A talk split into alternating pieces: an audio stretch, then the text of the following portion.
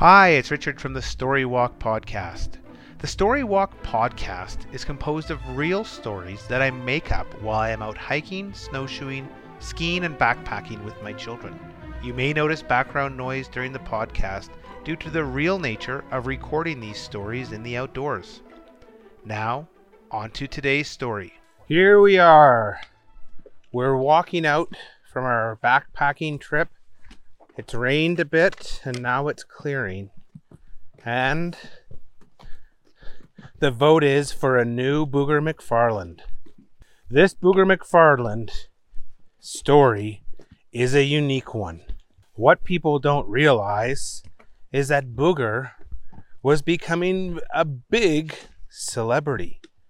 With all his success and funny exploits and his great, great, great museum in his house of all the Home Shopping Network's cubic zirconiums, Booger was famous.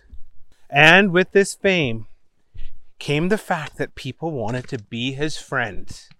And also, there were people that were trying to trick him or exploit him.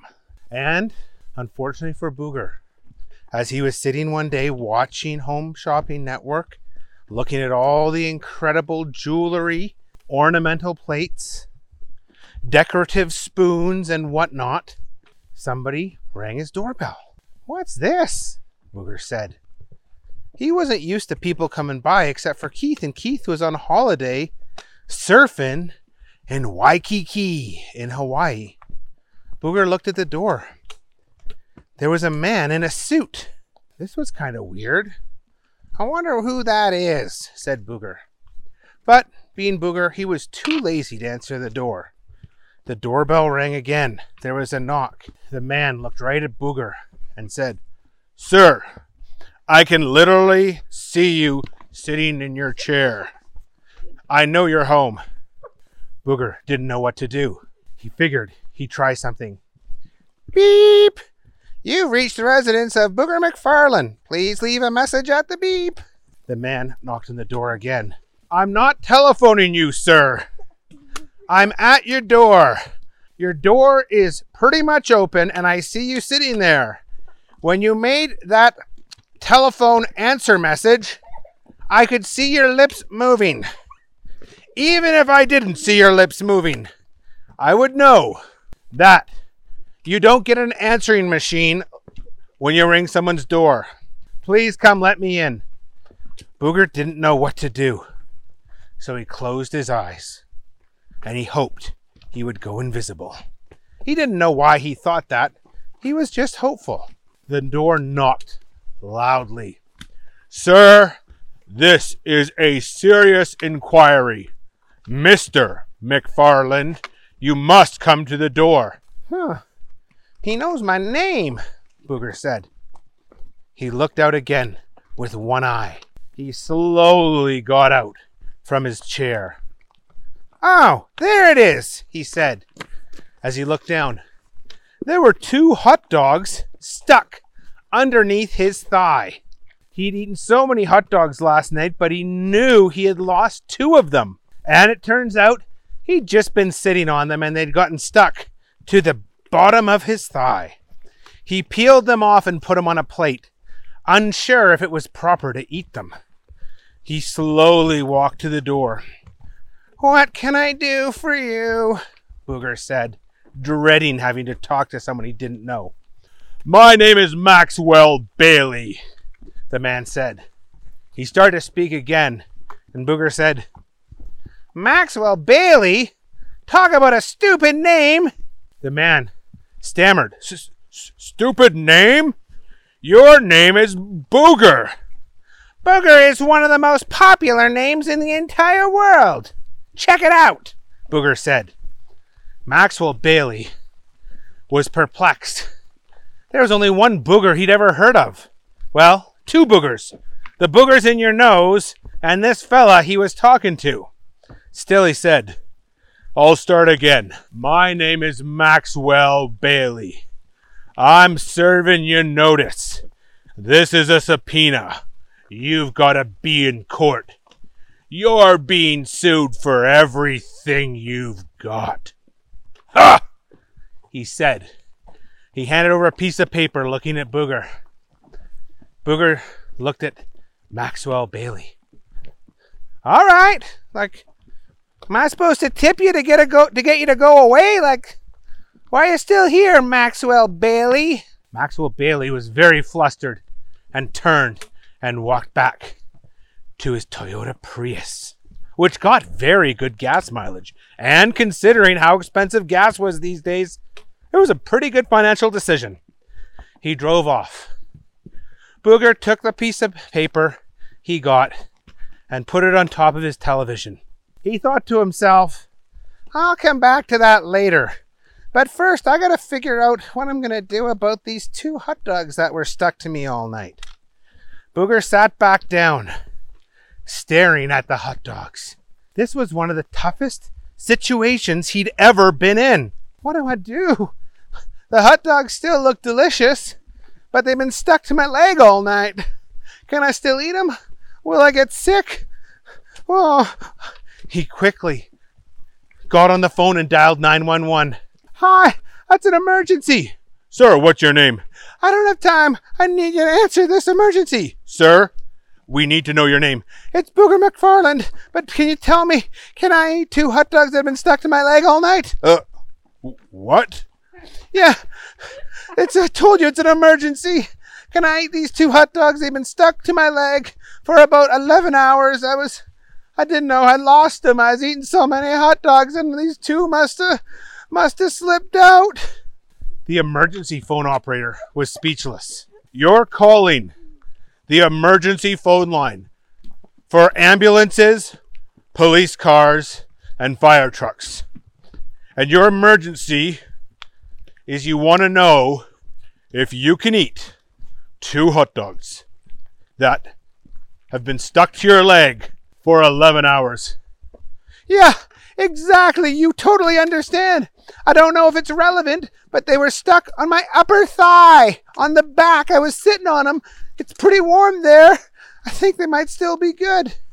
Hello? Hello? There's nobody on the phone. Booger was worried. Oh, my phone's gone out now. But Booger didn't realize the emergency services operator had simply hung up on Booger. No one had ever called with a question about hot dogs.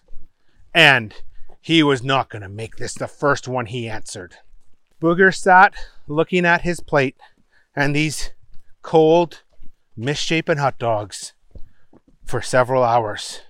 He realized this was one of the most difficult parts of his entire life, and the decision he made today would impact his future.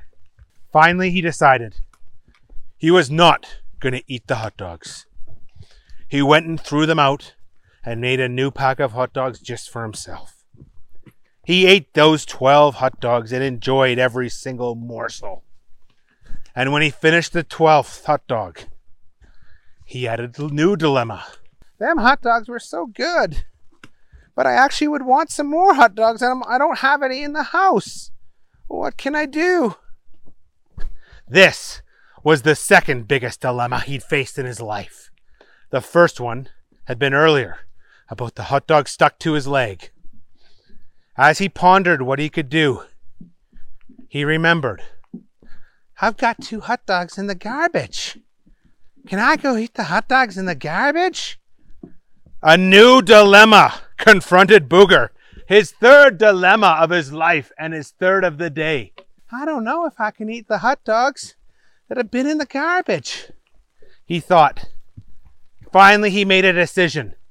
I can eat hot dogs that are in the garbage. My garbage, all it's got in is the two hot dogs. It's pretty clean. He took them out and he was about to put one in his mouth. And then he remembered this was one of them hot dogs that was stuck to my leg. Oh no, I said I couldn't eat hot dogs that were stuck to my leg, but I can't eat hot dogs from the garbage. This one is both. He was completely flummoxed. He didn't know what to do.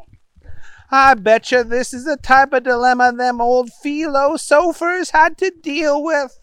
In one sense, I can eat the hot dog, but on the other sense, I can't eat the hot dog. Which one is right? It's like the battle of good versus evil. Booger fell asleep that night, not sure what to do. And when he woke up the next day, he decided to go to the sh- supermarket and buy more hot dogs. And as the days went on, he forgot completely about the letter, about his legal troubles, and so was still dealing with the phil- philosophical issue of whether he could eat these two hot dogs. This went on for days, which became weeks, which became months, until one day he got a phone call. Hello, this is Booger. Booger McFarland? Yes, it is. I'm the bail bondsman. I just want to confirm you'll be at the court tomorrow to plead your case. What are you talking about? said Booger. You were served notice 10 weeks ago that someone is suing you for everything you've got. Are you sure? Booger said. Yes. A man dropped off a letter. Booger looked around. Sure enough, on top of his TV, covered in dust, was a piece of paper. Oh, I forgot. Well, you have to be here tomorrow at 8 a.m. I'll see you in 14 hours. Booger didn't really know what was going on, but said, All right, see you tomorrow. That morning, he drove down to the courtroom. And he was in the audience when they called his case. He raised his hand and said, I'm over here. I'm Booger McFarland. The judge looked down. Mr. McFarland, do you have a lawyer?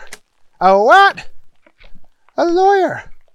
I didn't know I needed one. The judge looked at him. You're being sued for everything you've got, and you don't have a lawyer? I didn't know I was being sued for everything I got. Well, you are. It's in the piece of paper you were given 10 weeks ago. Booger looked at the piece of paper. I didn't read it, Booger said. It don't matter. I can do anything a lawyer can do. And sure enough, Booger walked up and sat on one side of the courtroom. On the other side were a group of men in expensive suits. The judge looked at them. And you folks are the lawyers for the plaintiff? Yes, we are. We are seeking complete damages of every penny, every item Mr. Booger McFarland owns, for he gave our clients bad advice that caused them to almost choke on a hot dog. I never did anything like that. You did, said one of the lawyers. You told our clients that they could eat four hot dogs at once, and they choked and they almost died. Booger looked at the man. He started to think. Oh, yeah, I, I did say that. The judge looked at him. Are you admitting your guilt? She said. Hang on, hang on. I don't know. All right, said the judge. We will start the trial. Mr. McFarland, you can lead off. Okay. Hi, everybody, I'm Booger. The courtroom was silent. Booger was silent. He thought that's all he had to do. The judge said, Are you going to state your case? Tell us why you're not guilty. Booger started to remember. He had seen a TV show about lawyers in the courtroom before, and he had an idea. Booger's idea was he was going to pretend to be a lawyer. All right, everybody. My name is Booger McFarland, the lawyer Esquire, and I'm here to obliterate and prevlaterate and uh, mutate about the case before you. The case before you is a travesty and must not be tried, for it is obligubin and mabalubin, and for that reason I'm guilty. Ah, I mean, I mean innocent. I am not guilty. I am the opposite of not guilty. I'm innocent. Um, Mr. McFarland, said the judge, the opposite of not guilty is guilty. Yeah? Well, you said the opposite of not guilty is innocent. Yeah? Well, you can't be both innocent and the opposite of not guilty. Okay. No, no, you gotta say, are you guilty or innocent? Yeah, I am. No, no. It's not a yes answer. Are you guilty? Yes. Or are you not guilty? Yes. Uh huh, said Booger. The judge was getting upset. Okay, can you please say, I, Booger McFarland, am not guilty, or I, Booger McFarland, am guilty? I sure can, Judge, said Booger. He raised his right hand. He looked at the judge. I, Booger McFarland, am not guilty. Or I, Booger McFarland, am guilty. The judge looked at him. No, not both. One or the other. Oh, I got it. He raised his hands. He tried to cry because he noticed in a lot of courtroom dramas, crying really helped. He couldn't really cry that much, so he poked himself in the eye. Ow! Ow, that really hurt. I didn't think it hurt that much, said Booger. The judge looked down. What did you do? I poked myself in the eye to start crying, and oh, I am crying. Oh, your judge, I want you to know I hereby plead one or the other. The judge looked down. Is that all you have to say, Mr. McFarland? I just have one more thing to say. It really hurts to poke myself in the eye. I don't know why you said to do that. The judge looked at him. I didn't tell you to poke yourself in the eye. I don't think anyone's ever done that in my courtroom before. What gave you that idea? Are you sure you didn't tell me to poke myself in the eye? The judge looked down at Booger. I am very certain, Mr. McFarland. And with that, let's let the plaintiffs talk. Six lawyers got up, all of them in expensive suits. Their hair were was blow dried with a lot of hairspray. All of them had deep voices. They knew what they were doing. As the morning went on, they brought on witnesses. They showed videos. There were pictures. There were tears. There were lots of big words, but it, Booger didn't know. At one point, Booger thought to say something. I object, he yelled out. The judge looked over. You object? I object to whatever that guy just said. The judge looked at him.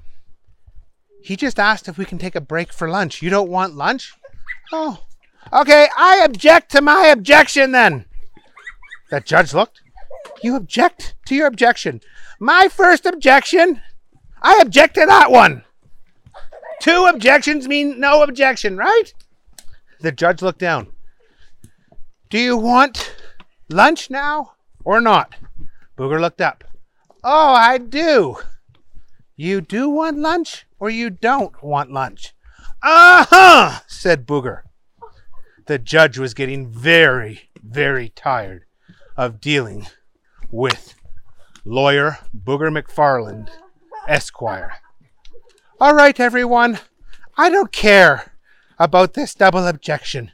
We're going to take an hour for lunch, and when we come back, we are going to sum up this case, and I will rule on it.